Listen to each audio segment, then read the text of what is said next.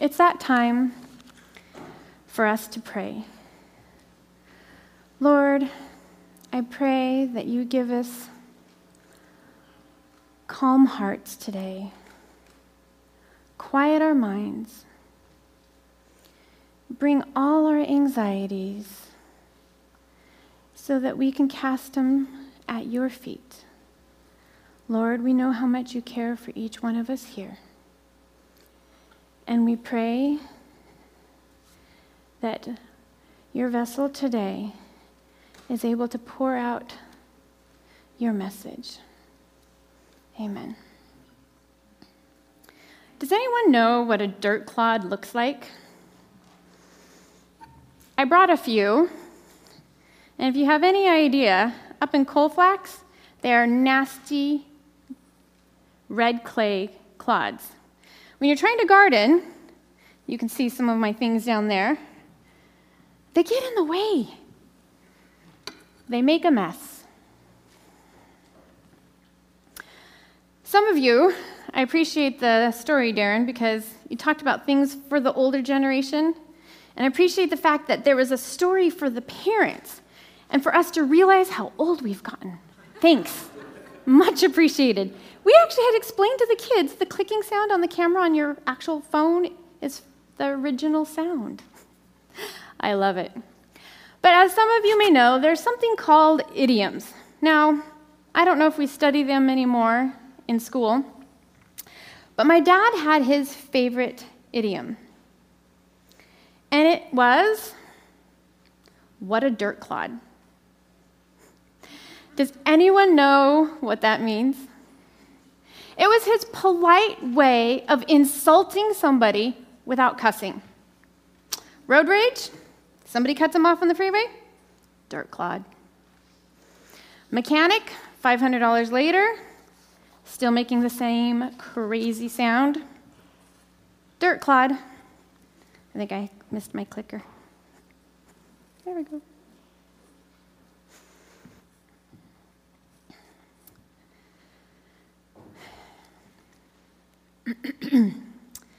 Dirt clods are defined by a useless clump of dirt, kind of like what I have here today. Do you have any dirt clods in your life? Today we're going to kind of go through the story of Elijah meeting Elisha and some of the dirt clods in their lives. We are first introduced to Elisha in 1 Kings 19 and 16. It is during this time that Elijah, if any of you need to have a mnemonic way of remembering, J for Elijah comes alphabetically before S for Elisha. So in case you get them mixed up or I say it wrong, just fix it in your head and we've got to get on going because I'll probably glitch up here. When you're saying it out loud, it just gets a little bit harder. During this time, Elijah is desperate. He is miserable. Here's a little bit of the backstory. Elijah has fled from his home, being pursued by the wicked queen Jezebel. Dirt clod number one. Elijah has just killed all of her prophets, bunch of little dirt clods, on Mount Carmel. She intends to kill Elijah, so he runs. He runs until he can run no more. He sleeps. He sleeps under a broom tree. Now, I have a lot of that sweet broom on my Colfax property, the yellow stuff that everyone says to get rid of because it's a fire hazard. I happen to love it because it's so pretty. I put it in big jars, but I had to look up what a broom tree looked like. Broom trees are great for shade. It must have been hot for Elijah. He sleeps under the broom tree. He begs God to take his life. He is ready to die. He is done. Have you ever been done? I mean, like capital D-O-N-E. But instead, God sustains him. Bread, water, rest. Again, he sleeps under the broom tree. And again, God feeds him. Bread, water, but no rest. It is on to Mount Horeb the mountain of God, also known as Mount Sinai. But this is a journey he must go on for 40 days and 40 nights, despite the fact that he is ready to crash. Let's read 1 Kings chapter 19, verses 9 through 12. He went there into a cave. So this is after the 40 days and the 40 nights and after the broom tree. He went there into a cave and spent the night. And the word of the Lord came to him. "What are you doing here, Elijah?" And he replied, "I have been very zealous for you, Lord, my God Almighty. The Israelites have rejected your covenant, torn down your altars, and put the prophets to death with the sword. I am the only one left, and now they're trying to kill me too." The Lord said, "Go out and stand on the mountain in the presence of the Lord, for the Lord is about to pass by." Then a great and powerful wind tore apart the mountain, shattered the rocks before the Lord, but the Lord was not in the wind. After the wind, there was a great earthquake, but the Lord was not in the earthquake. After the earthquake came a fire, but the Lord was not in the fire. And then came a gentle whisper. And God says, "What are you doing here? Come on. It's obvious. You asked Elijah to go." Elijah replies, "God, I have been fighting. I am so tired. The people of Israel, lots of dirt clods, have given up on the commandments, the covenant, and now all these killings. I'm the only one left." But instead, God instructs him to go out of the cave, stand on the mount, and wait on him. I am not a patient person. It is hard for me to stand still and wait. I think as a mother, I'm often going to be tested with patience, but I think I fail that test more frequently than I pass it. So here we see Elijah waiting. A great strong wind, surely God Almighty is in that wind, breaking rocks like our dirt clods today, but he is not. A great strong earthquake, literally breaking up the dirt clods. Surely God is in the mighty earthquake. He is not. After the earthquake of fire, a mighty fire, but God is not in the fire. But after the fire came a gentle whisper. And when Elijah heard it, he knew he heard the voice. Not the voice on TV, but the voice. And that voice said to him one more time, "What are you doing here? Come here." I have to say, God, why did you whisper to Elijah when you called him out of the cave? And God's response is, "I whisper because I'm close." God is close. He doesn't need the fire, the earthquakes, and the wind. He just needs that whisper. I remember the day that my kids shared the song "Close" by Torn Wells. Some of you may be able to now play it in your heads. Honestly, it has way more beat to it than my Adventist bones can handle. I couldn't hear the words. You talk about generational differences. We saw it in the children's story. Yeah, so I had to have them share the lyrics of the song. It's funny, I've come full circle, just like we saw today. I remember when my parents didn't like my music and couldn't understand it. The song "Close" has so much meaning. It identifies why God doesn't always use the wind, the earthquakes, or the fire to get our attention. He just needs to whisper because he's close. He was close to Elijah, and he knew that Elijah was near the end of his rope. He was tired, and he needed more. 1 Kings 19:16. This is where we meet Elisha. God says, I know you need a helper. Also anoint Jehu, son of Nimshi, king over Israel, and anoint Elisha, son of Shaphat, from Abel Meholah, to succeed you as prophet. God tells Elijah he's going to give him help, someone who can literally pick up the mantle to be a prophet for him. This is where we meet Elisha. Elisha was the son of a rich man. But after Elijah threw the mantle over Elisha, he went after Elijah, leaving all his riches and family behind to be a servant, an assistant to Elijah. Son of a rich man, becoming an assistant to a prophet who's being chased by the evil queen who wants to kill him? Not the path I would want for my children to follow. No mother would. Time goes on. In the book of Kings, Israel is struggling. Wars are fought. Wars are fumbled. Prophets are picked. Kings are killed. The people of Israel continue to rebel and relive the sins of their past. They are definitely dirt clods. The nation as a whole.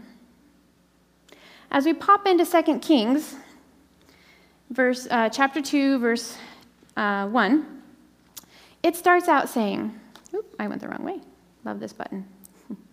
It starts out saying, when the Lord was about to take Elijah up to heaven in a whirlwind, Elijah and Elisha were also on their way from Gilgal. At this point, Elijah is mentally and spiritually preparing to go to heaven. His mission on this earth is done. Elisha wants to be there when it happens. But he's being tested by Elijah. Elijah says, stay here, I'm going to go over here. But Elisha answers, as the Lord lives and as you live, I will not leave you. Again, they travel to another location. And again, Elijah says to Elisha, stay here, I'm going to move on. And again, Elisha says, as the Lord lives and as you live, I will not leave you. Again, it happens 3 times. Elisha wants to be there for Elijah, no matter what. Elisha is not a dirt clod. Knowing what Elijah and Elisha both went through, I don't think I would have been that dedicated. I don't think I could have been that dedicated. So many troubles, tribulations, and turmoil.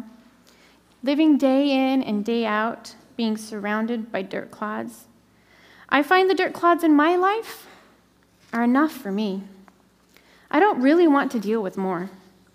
Dirt clods aren't always people, as my dad tended to think.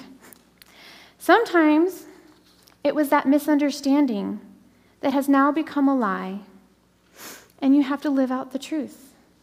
Or maybe it's the body that's broken down while your mind is still going.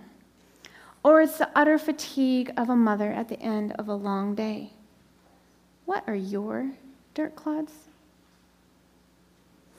Can you think of them now? But here's what really floors me. Verse 9. When they had crossed, Elijah said to Elisha, tell me, what can I do for you before I am taken? Elisha says, let me inherit a double portion of your spirit. I don't want double of nothing. Do you? Why would anyone ask for a double portion?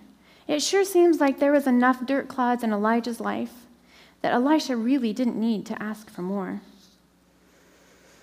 I imagine the gardening, and I think we can credit Heidi and Cindy for these beautiful arrangements that have traveled from banquet to grandparents' tea to the front of our church today.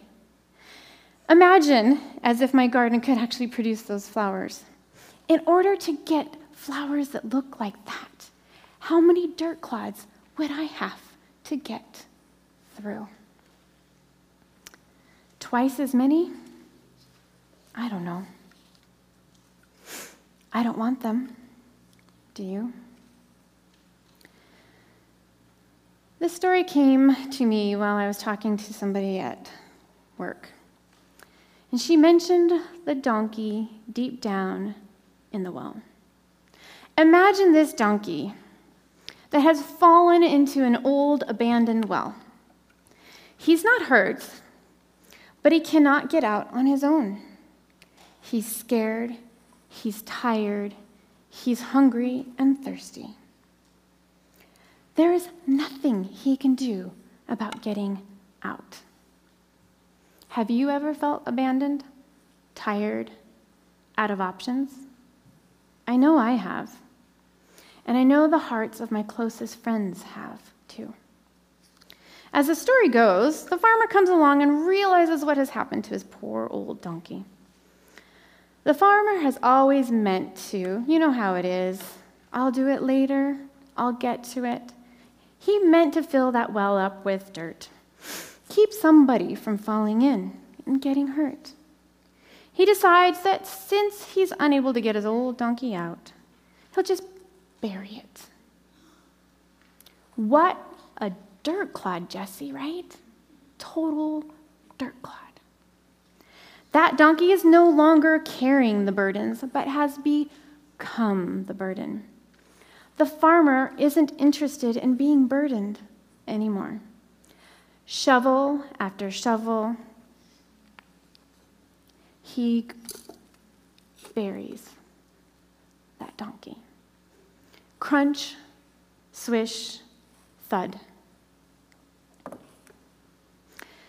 Each gentle thud comes down over the donkey's back to the ground. We're going to leave that story for a minute.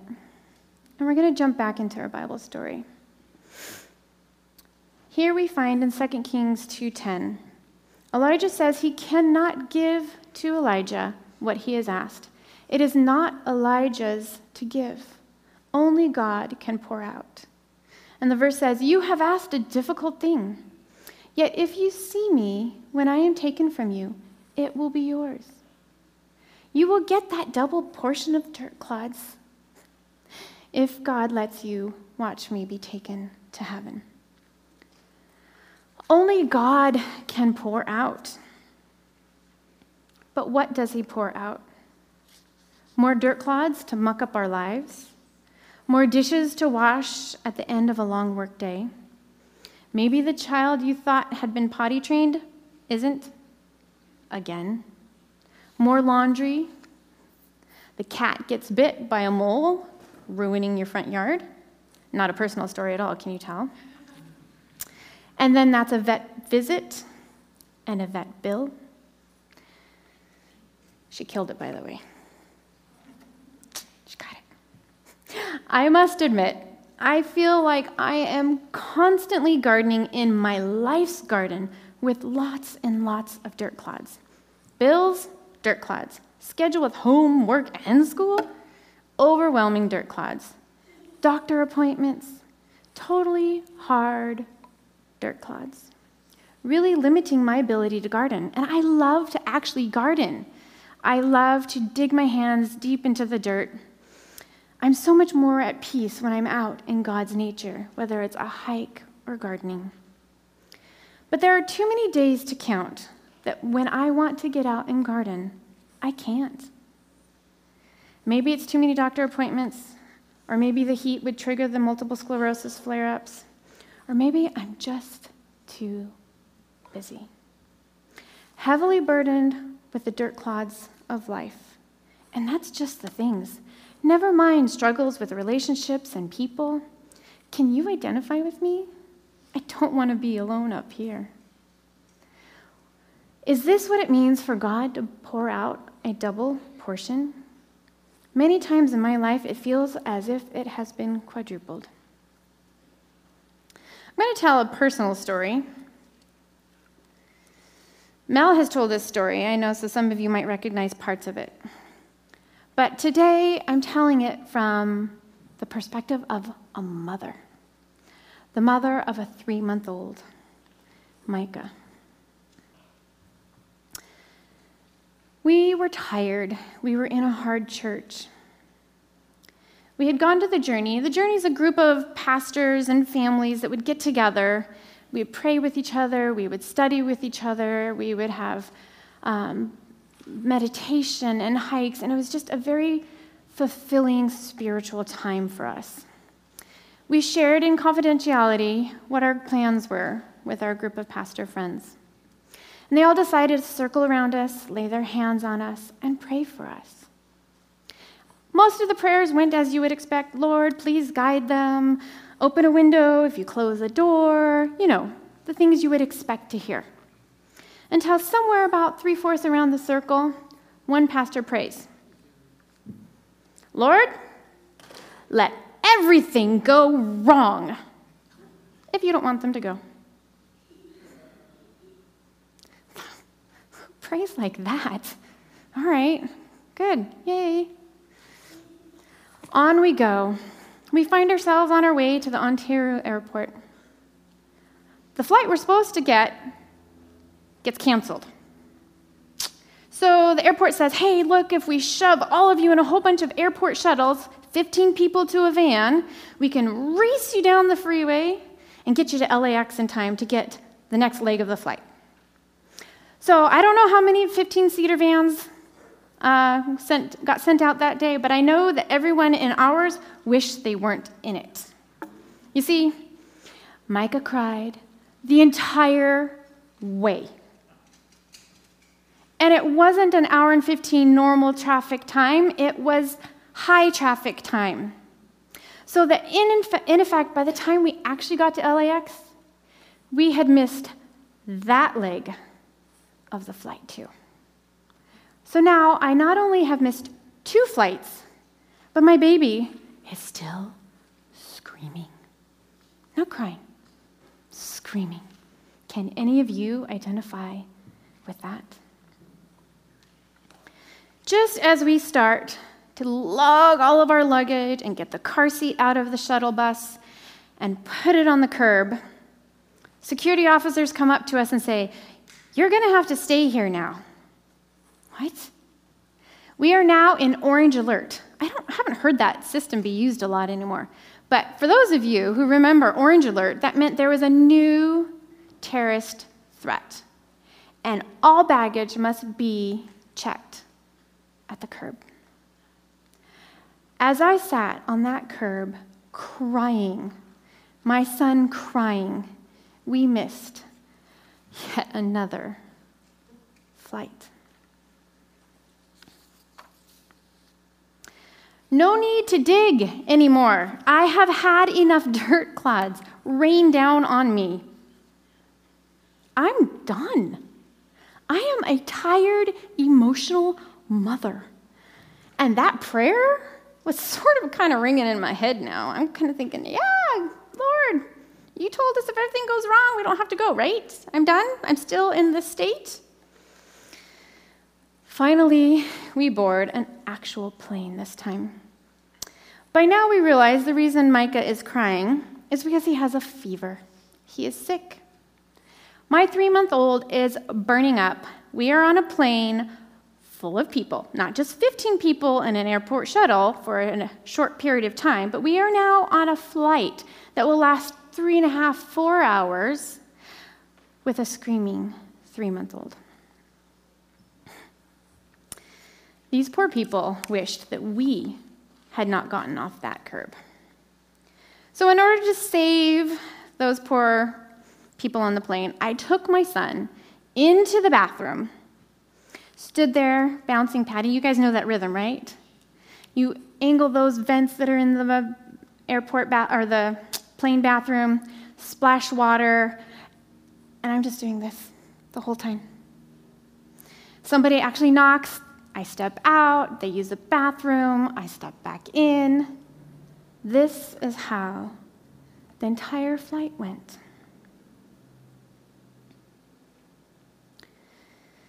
Literally, I felt like that donkey in the well.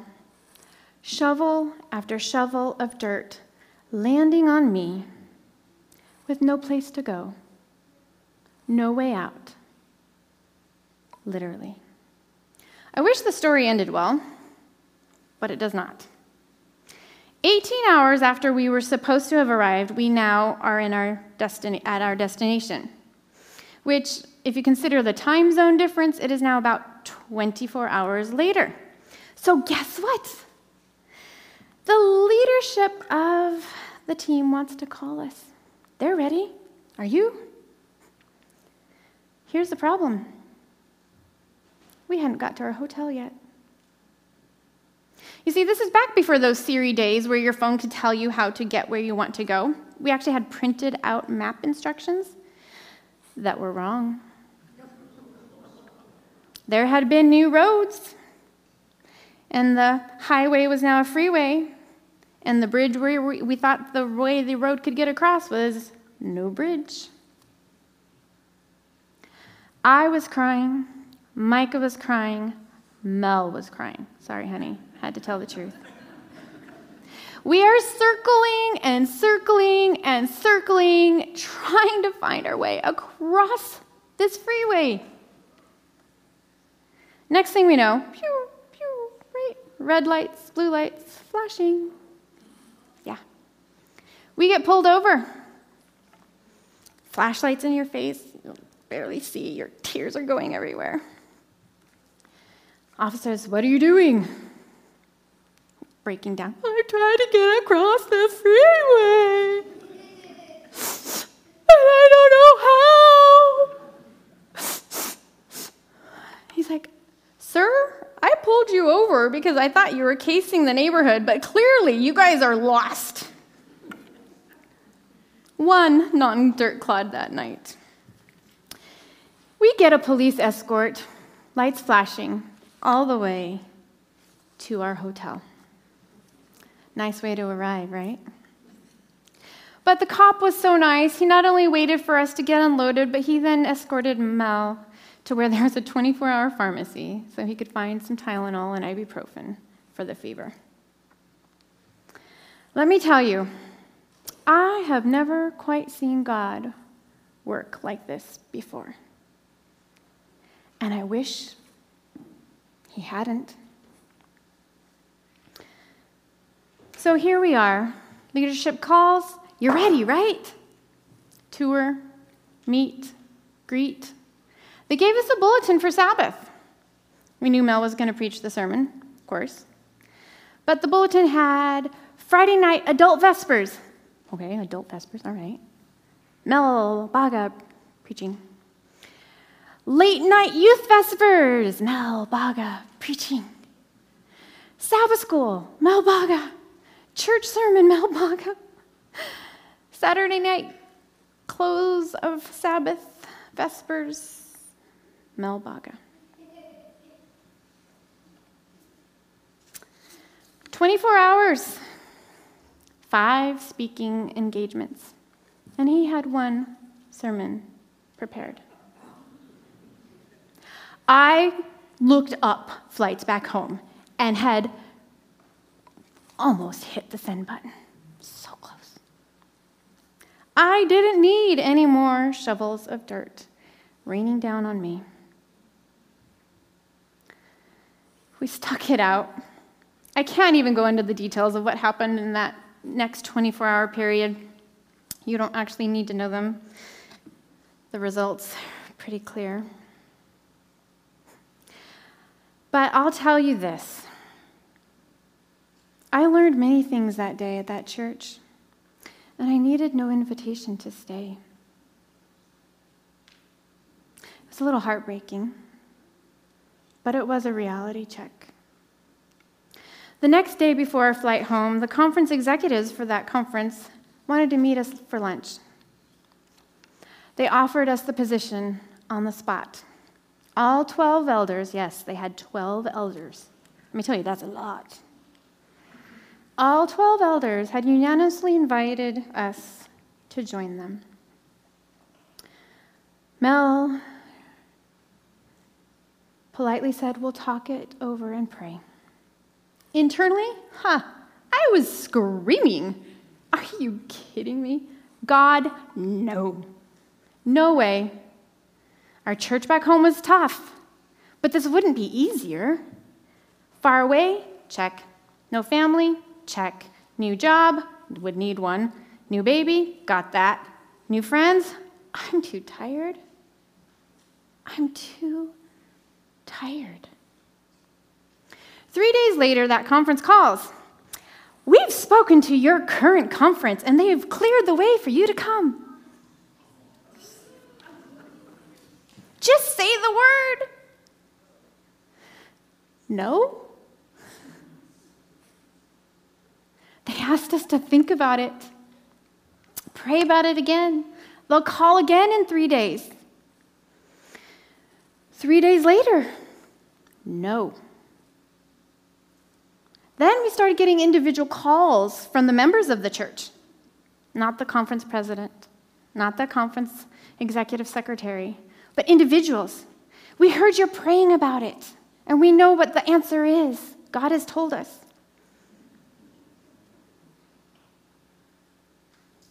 We asked our conference to communicate for us. No. All these dirt clods preventing the way, but God used them. He didn't take them away. He asked me to stay faithful. Our scripture reading today, 1 Peter 5:7, cast all your anxieties on him because he cares for us. Cast all your cares on him. Cast all your burdens on him. It doesn't say you won't have them. It doesn't say you won't have anxiety. It doesn't say you won't have burdens. But it does say he cares for me, and he does tell me what to do with them. But how do we do it? Why does it matter? What will happen if I do? This brings me back to Elisha. Elisha does get a chance to see Elijah go to heaven. He gets a double portion. He continues to warn the people of God about their enemies. Time and time again, he tells the king of Israel how to avoid the new king of Aram. This angers the king of Aram, and he finds out where Elisha, told you I'd mess that up, is staying. Quickly, we'll go through. Go, find out where he is, the king of Aram ordered, so I can send men and capture him. The report came back. He is in Dothan. Then he sent horses and chariots and a strong force there to surround the city at the nighttime. When the servant of the man of God got up and went out early the next morning, an army with horses and chariots had surrounded the city. Oh no, my lord, what shall we do? The servant asked.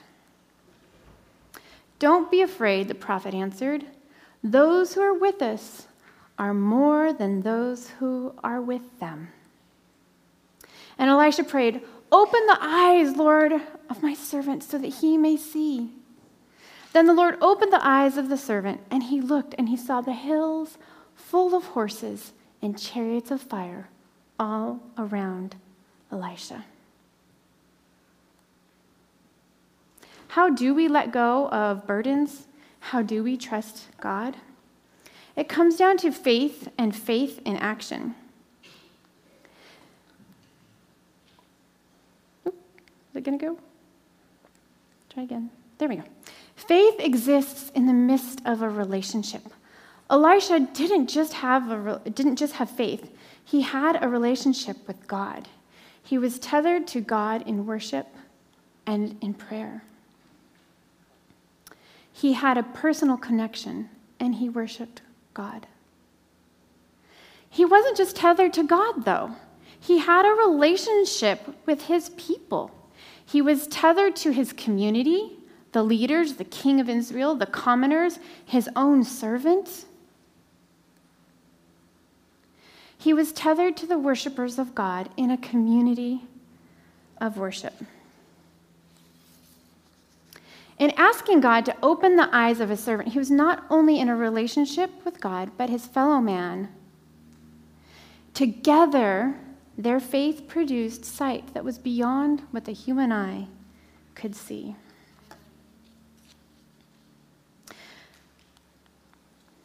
As the enemy came down toward him, Elisha prayed. So here's the king of Aram. He's coming to get Elisha. Strike the army with blindness, Lord. God listens to him. And then Elisha tells the blind army of Aram, this is not the road, this is not the city, follow me, and I will lead you to the man you are looking for, who happens to be right there. And he led them to Samaria, where the king of Israel was. After that, they entered the city, and Elisha said, Lord, open the eyes of these men so that they can see. And the Lord opened the eyes, and they looked, and they were inside Samaria. When the king of Israel saw them, he asked Elisha, shall I kill them? Shall I kill them? These are the enemies, right? Elisha's answers are, do not kill him. Would you kill those you have captured with a bow or sword? It's kind of like POWs, right? We keep them. But instead, set food and water before them. And it doesn't end there. Watch what happens. That they may eat and drink and what? Go back to their master. Go back to their master. It didn't stop with the worship of God or strong relationships with fellow man. The story goes on to show great outreach of service, food, water, freedom, even to the enemies of Elisha, the people of Israel, and to God. Let us be like that donkey in the dirt. By casting our cares and our burdens of this world, we can give God our anxieties. Let us join together, church family, in worship, in relationships, and in service to one another. Let us shake off those shovels of dirt that rain down on us. Stomp down the dirt clods of life so that we may know that he cares for you and he cares for me.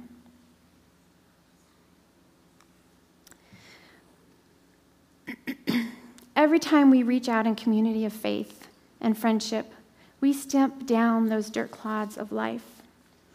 Every burden we shake off, every time we reach out in prayer, we shake down and stomp down those burdens.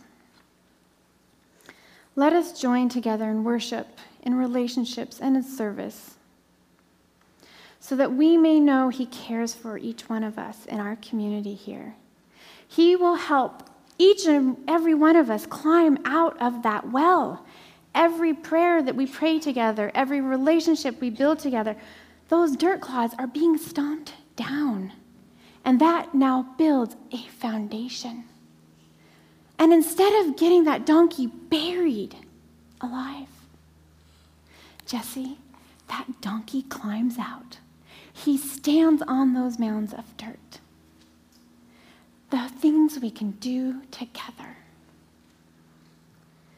We can climb out of any well that we fall into when we are together in this life. It is in worship, relationships, and service that we make the burdens of this world become light.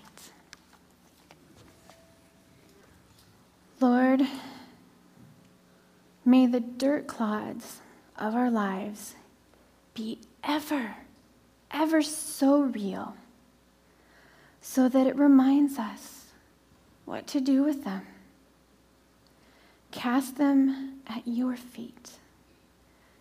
Stomp on them together so that as we dig out of that deep, deep well, we stand on that firm foundation of dirt and serve others. That is my prayer for each and every one of us today. Amen.